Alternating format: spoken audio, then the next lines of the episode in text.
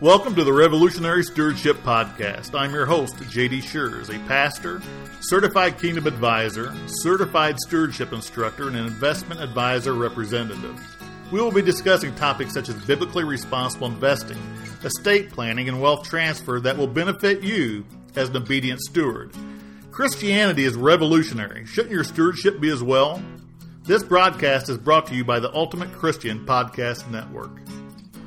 Hello, and thank you for listening to the Revolutionary Stewardship Podcast. My name is Jay Schurz, pastor and certified kingdom advisor. We appreciate the fact you're using wisdom from this program to facilitate better financial stewardship in your life.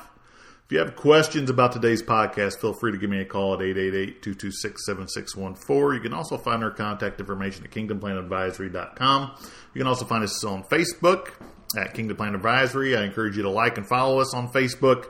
Uh, we've got several thousand people that are, are tuning in and paying attention to what we've got to say about uh, obedient financial stewardship. So, I want to talk to you today about living here in the United States uh, and one of the greatest opportunities that we have living here. You know, one of the things that I just love about the United States is, is you have opportunity here. Okay? You have an opportunity to do a lot of things that people around the world cannot cannot do based on just the the underlying platforms that are available or not available, uh, government structure, that type of thing. But here in the United States, you're you're only limited by your imagination. Now, ever since I was young, uh, I've always worked hard. Uh, that was instilled in me from from my family. Um, you know, at the age of, of 10, 9 and 10, I believe I was in third or fourth grade, I ran a trap line. Now, for those of you that, that don't understand what a trap line is, I, I was catching muskrats and mink and fox and, and that type of thing. Well, back in the 70s, the fur trade was really just booming. Uh, fur was worth a lot of money. And I, I obviously was young, 10 years old, uh, couldn't drive. so I was walking. Now we lived out in the country and, and every day, uh, before school, I would run my trap line with, with a flashlight because you, you don't let animals, um, stay in a trap all day. And, and, uh, I remember, um, you know, I, I, I wasn't making thousands of dollars, but I remember my uncle um, taking me to sell my first um, load or, or, or uh, furs. Now, I did everything myself. My dad had taught me to, to skin and stretch fur. Um, you know, I, I was carrying a gun, you know, at, at the age of eight and nine. So I was carrying a gun on the trap line and, and that type of thing. Um, but I, this was all me. I didn't have much help other than my uncle driving me to the fur buyer, and I remember I was I was elated because my first check was about four hundred dollars. Now I was ten, okay, and I had done all this on my own. Uh, and I remember at the age of ten, and it was right at Christmas time. I remember buying gifts uh, for for my mom and my dad, and my brother and, and sister uh, with that. Now, four hundred dollars for a ten year old kid in nineteen seventy seven uh, was a lot of money, and I did that for several years. I got a little older, and uh, I started bussing tables at a local uh, German restaurant, and it was called the Windmill Hoke. Uh, I wore a little blue vest. I looked like a little German boy. Uh, bussing tables, making I think a dollar seventy an hour. Plus, we shared tips with the waitresses. I was bringing home probably fifteen dollars a week, give or take. Uh, you know, I'd work the weekends when they had like Friday nights. They had the catfish fiddlers on the buffet, and it was packed. And I loved that job. Got a little older, where I got a little muscle on my bones, and I wanted to work. Well, the local farmers they needed young boys um, and and women. I worked with girls at that age. Uh, girls were, were baling uh, hay and straw, and um, you know I I remember wanting to work for the farmer that was paying upwards of four fifty an hour. Uh, other ones were paying three fifty to four dollars an hour. Uh, made a fair amount of money.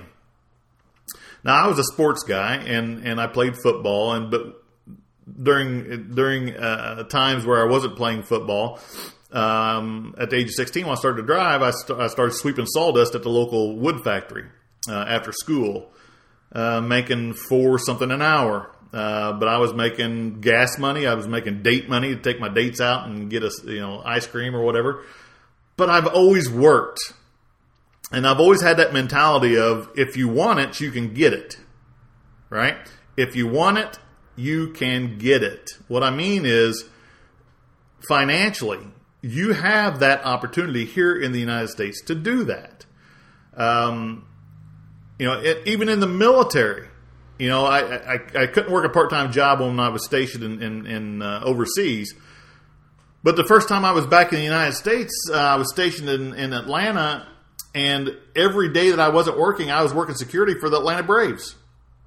Um, it was, you know, and, and, and I was getting time and a half, um, sometimes upward of $13, $14 an hour. And I remember my buddies in the military talking about getting their tax returns, and you know, you know, they made twenty some odd thousand dollars in the military, and they're like, "Well, what was yours, Jay?" And I'm like, "Yeah, I made like thirty five or forty thousand dollars last year." And they're like, "How did you do that?" I said, "I worked, working part time jobs. Um, you know, I had a, a family of five, uh, and and they had to eat, and they had to have diapers, and they had to have formula, and they had to we had to have a vehicle. And we, I worked." You know, and, and once I got out of the military, I served 12 years in the military. Um, I went to work and once again worked all overtime I could. And, and then once I, I, I, you know, at the age of 28, I switched careers. Um, and, and I was still in the National Guard. That was part of my 12 years. I did five years of active duty and, and seven years in the National Guard.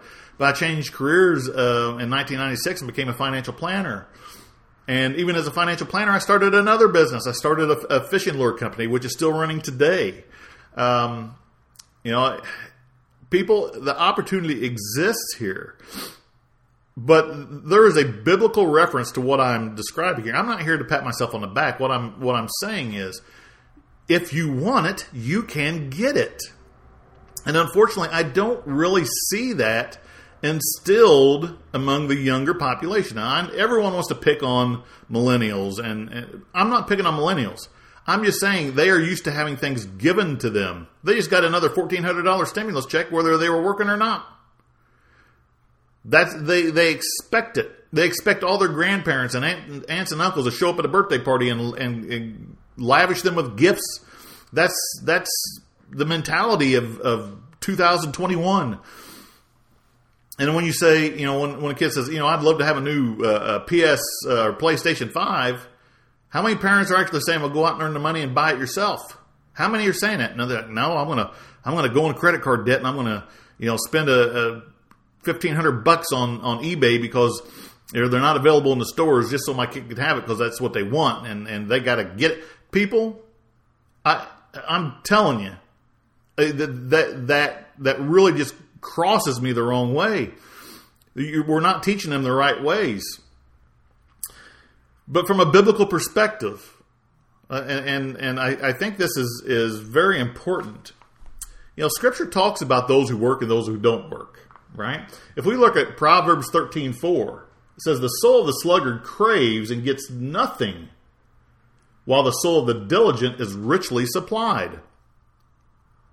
Let me read that again. Proverbs 13:4. The soul of the sluggard craves and gets nothing, while the soul of the diligent is richly supplied. Proverbs 16, 27 through 29. Idle hands are the devil's workshop. Idle lips are his mouthpiece. An evil man sows strife, gossip separates the best of friends, wickedness loves company, and leads others into sin. Now, I see a lot of people complaining about money. Many times they, they, they have cannibalized themselves and they've gotten themselves into credit card debt. Uh, and then, as a financial planner, I, I can't tell you the number of times that I've had widows in their 70s and 80s call and say, Jay, I need, you know, 20, 30, $40,000 on my account. Well, I'm very protective of my clients and I say, why? Why? You know, because I've seen people being taken uh, advantage of, elder abuse and they're like, well, little Johnny got himself a credit card debt and I'm going to help him out. I'm like, don't you dare. Don't you do it. Let me talk to little Johnny. Little Johnny's probably 40, 50 years of age right now. Johnny ain't little anymore. Johnny is a knucklehead, right? Now, there's a difference between get yourself a credit card debt and having, you know, a disability uh, or you lost work due to an illness. There's a difference. But the person who just spends and spends and spends and spends and spends, isn't it? Isn't it miraculous? The people that are asking for help from their their retired parents never miss a spring break, never miss a vacation. 75 inch flat uh, flat screen TV in their home, two uh, vehicles that are probably two years old or less sitting in their driveway. They're not hurting. If they're living in a box under a bridge, different story. But I don't know anybody that's living in a box under a bridge that that you know is going to mom and dad for credit card help. First of all, those people don't have credit cards, right? You know, people that are living in their car aren't going out and racking up credit card debt. The person that's showing up to their 75 year old widowed mother and saying, I need help. I'm in you know, financially, the credit card companies are calling me all day and I've got to change my phone number. Get over it. Get over it. You know, I, the number of stores that I drive by that have help wanted signs is miraculous. I mean, there's a lot of opportunity right now. People, they're too good to work for a minimum wage job. Too good to work. Too good to work at Walmart. Too good to work at uh, a restaurant. Too good. Too good. Too proud. Uh, too prideful to do that. They would. It's much easier to show up with some tears on your cheek to your fixed income grandma or mother or parents and say, I need help. People, that is ridiculous. It is lazy, it is pathetic, and it needs to stop. The number of, I'm telling you, the number of times I've seen that would astonish you. And I've seen it at, at, this week. I've seen it. Well, I don't have any money. Well, why don't you have any money?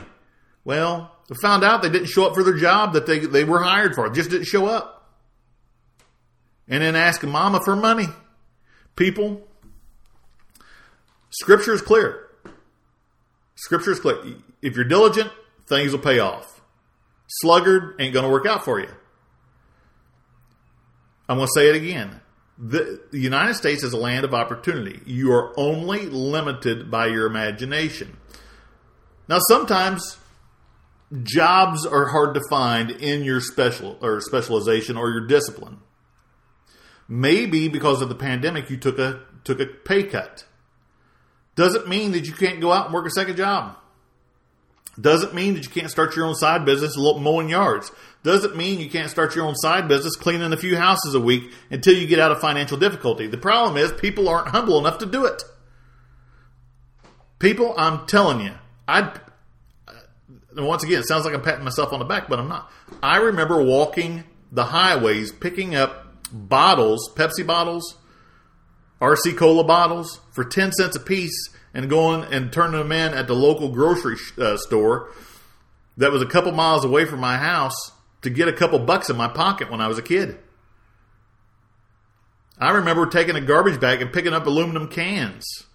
I remember when when we were in uh, doing some military training in Michigan, which still pays for plastic bottles, going around and collecting everyone's plastic bottles that they're throwing in the trash. I'm like, you're throwing away money.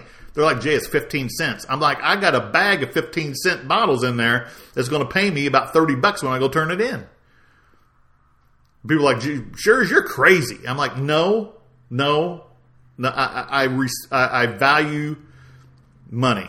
I don't worship money. I value it. One of the worst times I've my dad ever got on me, and I eh, I was probably seven or eight years old. I had a penny in my pocket, and I was out in the driveway flipping it up in the air, and I couldn't find it. And he, I mean, he he ripped me you don't throw money away, Jay. You don't do that. And I'm like, it's just a penny. It's just a penny. And he instructed me on one penny plus two pennies plus three pennies. You understand what I'm saying? I'm going to close it with this. How many times have you walked through the Walmart parking lot or Target or Best Buy or shopping center and seen change laying in the parking lot. Now, my kids make fun of me, but if I see change in the, in the parking lot, you better get out of my way because I'll break your ankles to get it. I will pick up change in the parking lot. And people are like, my kids are like, Dad, you make more money than most doctors that in, in, in our community. I'm like, I, it's not the point. The point is, people are rather than carry change in their pocket, which they don't like the feeling in their pocket, they're throwing it. They're throwing it away. I'm not kidding you. It's not an accident. You, people think, oh, someone dropped uh, some change. No, they're not dropping change. I know for a fact because I asked them, because I've seen them. Just emptied their pocket. You know, there may be 26 cents laying on the ground. I'm like, excuse me, you dropped your money. I don't want that. I don't want that jingle around in my pocket. People, I still have a, a change jar on my on my dresser. I, I'm I'm just telling you. We as a society of obedient stewards must be better stewards. Okay? If you're struggling right now, get a side job. Get a side job. It's okay and it will pay off. But when you're struggling with money, I'm telling you the best advice I could give you, the best advice I could give you is to tithe and give your offerings first before anything else. God loves and blesses the obedient steward. if you're sitting home and you got a Monday through Friday job, nine to five job, and you're complaining that you don't have money and you're sitting on your rear end Saturday, you don't have any room to complain. You can go work Saturday. You can go work. Now, I don't want you to miss church. Okay?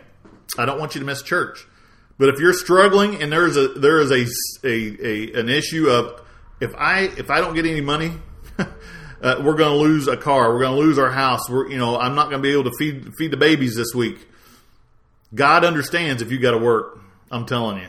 I, you know, I don't want to sound uh, um, blasphemous, but First Timothy five eight says we take care of our family, especially those of our immediate household. God, God through Paul said that and it's one it's if you look through my my social media I, I, I live and and and and just uh, um, adhere to 1 Timothy five eight. Provide for those of your family, especially those of your immediate household. Failure to do so, you're worse than an infidel, an unbeliever. People, you better understand that. Don't sit around and go ask your retired mama for money and you're sitting on your rear end watching NFL or NBA or NCAA Final Four on a Saturday. You get me? Understand? It's for you. It's it's out there. Go get it. Now, if we were in El Salvador or Honduras or China, different conversation. We're in the United States, greatest country since the world was created. Greatest country. I believe that 100%. You have no reason, no reason not to be able to get yourself out of trouble financially. And you may, listen, working for yourself, I love it. God gave you a talent. Some people have a hard time understanding what their talent is. God gave you a talent, or plural, talents. Use them. Use them. I'm going to stop right there. If you listen, if you just need to talk and you need help, saying Jay, I, I, what do I do? I don't understand what my talents are. I don't understand what uh, financially, you know, what can what can I do? What what's a good idea? How do I start my own business? How do how do I start my own side gig? Give me a call. I'll give you the, all the advice in the world. Right? 888-226-7614. 888-776 I'm sorry, 888-226-7614. You shoot me a message through Kingdom Plan Advisory on Facebook if you wish, or you can sign up for a consultation on kingdomplanadvisory.com. God bless you. Thank you for listening to Revolutionary Stewardship. I encourage you to visit kingdomplanadvisory.com to read our latest articles and sign up for our monthly newsletter. If you would like to arrange a free stewardship consultation, please schedule on our website or you may call 888 226 7614. Securities offered through Vanderbilt Securities LLC, member FINRA, SIPC, and registered with MSRB. Advisory services offered through Vanderbilt Advisory Services. God bless.